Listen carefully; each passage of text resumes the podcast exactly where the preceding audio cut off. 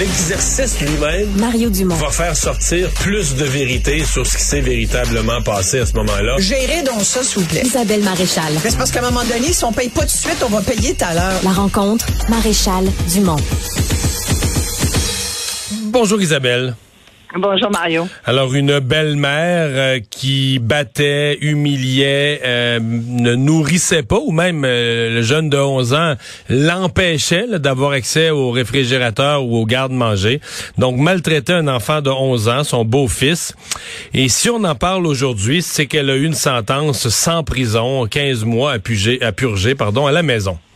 Dans le confort de son foyer. Alors, c'est une autre histoire de maltraitance, comme il y en a un peu trop au Québec, qui se termine en cours avec une sentence bonbon. Et moi, je veux t'en parler, Mario, parce que moi, ça me jette à terre ce genre d'histoire. Surtout que, au même moment ou à peu près, en tout cas la même année, 2018-2019, pendant que le, le beau-fils de 11 ans se faisait maltraiter par cette euh, marade, cette méchante belle-mère, ben, à Granby se déroulait un drame qui s'est terminé de façon tragique pour une petite fille.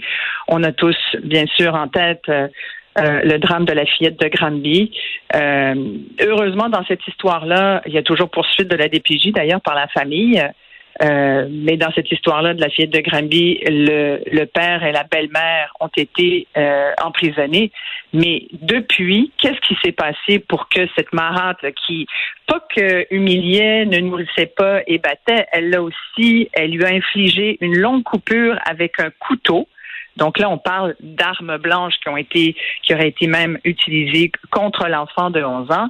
Comment ça se fait Et qu'aujourd'hui... là, elle l'obligeait à mentir, elle l'obligeait, elle le menaçait, elle l'obligeait à mentir sur la sur le poids des menaces euh, pour qu'il raconte une fausse histoire, là, parce que là, il se promenait avec une, euh, une coupure. Exactement. Il allait à l'école, puis on lui, on lui disait, ben, comment ça se fait que tu as des blessures? Il racontait d'autres choses, puis il était convaincu que même s'il en parlait à son père, qui travaillait toute la journée, puis qu'il le laissait, dans le fond, au bon soin de cette, de cette femme de 31 ans, ben, le petit garçon disait, mon père me croira pas. Fait que c'est, écoute, juste l'histoire du fromage. Apparemment, il a essayé deux fois, là, deux mois d'intervalle, de prendre du fromage, puis c'est là, entre autres, que elle y attrapait la main puis elle l'a coupé avec le couteau. Elle a même pas voulu qu'il utilise l'eau ou, un linge pour s'essuyer. Je veux dire, c'est quoi ces gens-là qui, ont des enfants puis qui les maltraitent comme ça? Moi, ce qui me jette à terre, c'est que aujourd'hui, cette femme, euh, qui en plus, ça, c'est une autre mode, euh, c'est que maintenant, tu dis, ben, je voudrais pas perdre mon travail. Pouvez-vous me donner une sentence un peu plus clémente? Là, mais moi, je trouve que sincèrement, il faut assumer ses gestes. Hein. Tu sais, ça devrait pas être considéré. Ouais, On a vu d'autres cas au cours des derniers mois où il y a des gens qui ont plaidé euh, pour des cas d'agression sexuelle ou autres, puis qui disaient ben oui, mais moi ça fait pas trop mon affaire. J'aimerais ça avoir. Je suis en train de dans mon travail, ça va me gêner. Ben oui, mais tu sais, qu'est-ce que tu veux? Pense-y avant. Hmm. Là. Mais, mais là, le, le public a voté pour ça.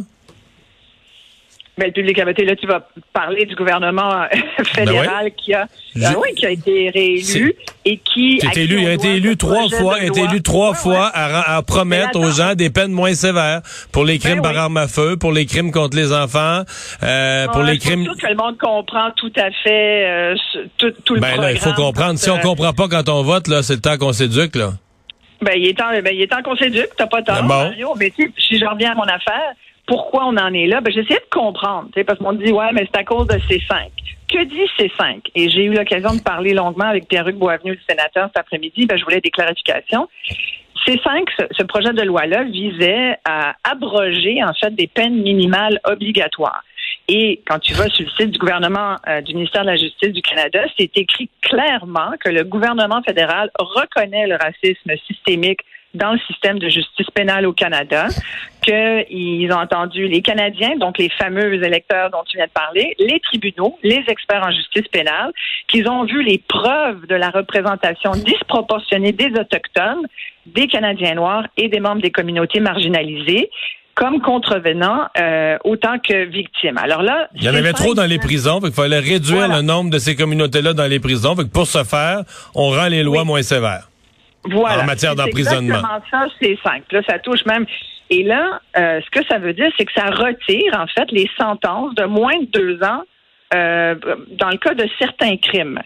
Certains crimes étant non pas des crimes graves, parce que euh, ce que, entre autres, Pierre Boisvenu m'avait dit, c'est que lui, il a, il a beaucoup été dans, dans ces cinq, puis on lui a dit, écoutez, ne vous inquiétez pas, s'il y a un crime grave qui est commis, il y aura pas, on retirera pas la sentence de moins Mais là, de mais là, euh, un crime grave étant un meurtre, des affaires comme ça, parce que ce dont tu ça. nous parles aujourd'hui, pour- ce dont tu nous parles aujourd'hui, ça c'est pas un crime grave, là, battre un enfant, là. Ben, qu'on- visiblement, aux yeux de la justice, ça n'a pas l'air. Au Ben mien, oui, puis je suis Ben non, mais c'est ça, là. ben oui. Pour, alors, en matière de crimes sexuels, donc agression sexuelle, là, je pourrais te parler de l'autre, l'autre gars, là, qui vient d'avoir 20, 20 mois, lui aussi, à purger dans la communauté, euh, pour une agression sexuelle qui remonte à 2014, où, où il a sodomisé contre son gré une femme. Je dirais, à un moment donné, c'est qu'est-ce qu'il fait? J'en reviens juste pas. Bon, bref, crimes sexuels, agression sexuelle, maltraitance envers les enfants ne sont pas considérés comme des crimes graves au Canada. Moi, ça, sincèrement, déjà là, en partant, euh, je, je- je demande des explications. Les crimes par arme à feu non plus. Les crimes par arme. Si Les tu si tu n'abats pas quelqu'un, là, tu fais Ouais. juste pointer d'une arme à feu, tirer à côté de la personne. Ça, c'est pas des crimes graves. Ouais. Et sais-tu ce qui est très intéressant que Pierre-Hugues Boisvenu m'a dit? C'est qu'il dit, c'est, parce que je lui ai dit, c'est cinq, ça visait quand même à corriger ce qu'on pourrait, bon, sans aller dans le racisme systémique, là, mais corriger effectivement une surreprésentation de certaines clientèles dans les prisons. C'est vrai qu'il y en a beaucoup d'Autochtones puis de communautés euh, racisées dans les prisons. Euh, et il m'a dit oui, mais ce n'est pas ça que ça fait dans les faits, puisque finalement, que ce qu'on remarque depuis que C5 a été voté, c'est que ce sont majoritairement des blancs qui passent sous la loupe, sous le radar et qui profitent de Ben, tu ces sais pourquoi? Parce qu'ils ont, parce que ce sont des pers des blancs ont qui ont des bons avocats, qui ont des meilleurs avocats et qui plaident la volonté du législateur d'une loi moins, qui utilisent la volonté du législateur de rendre la loi moins sévère et qui s'obtiennent des peines réduites.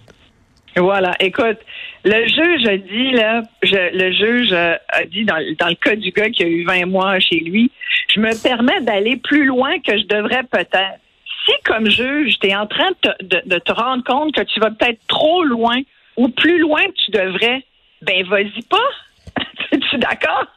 Il y a quelque chose qui marche pas là-dedans, comprends?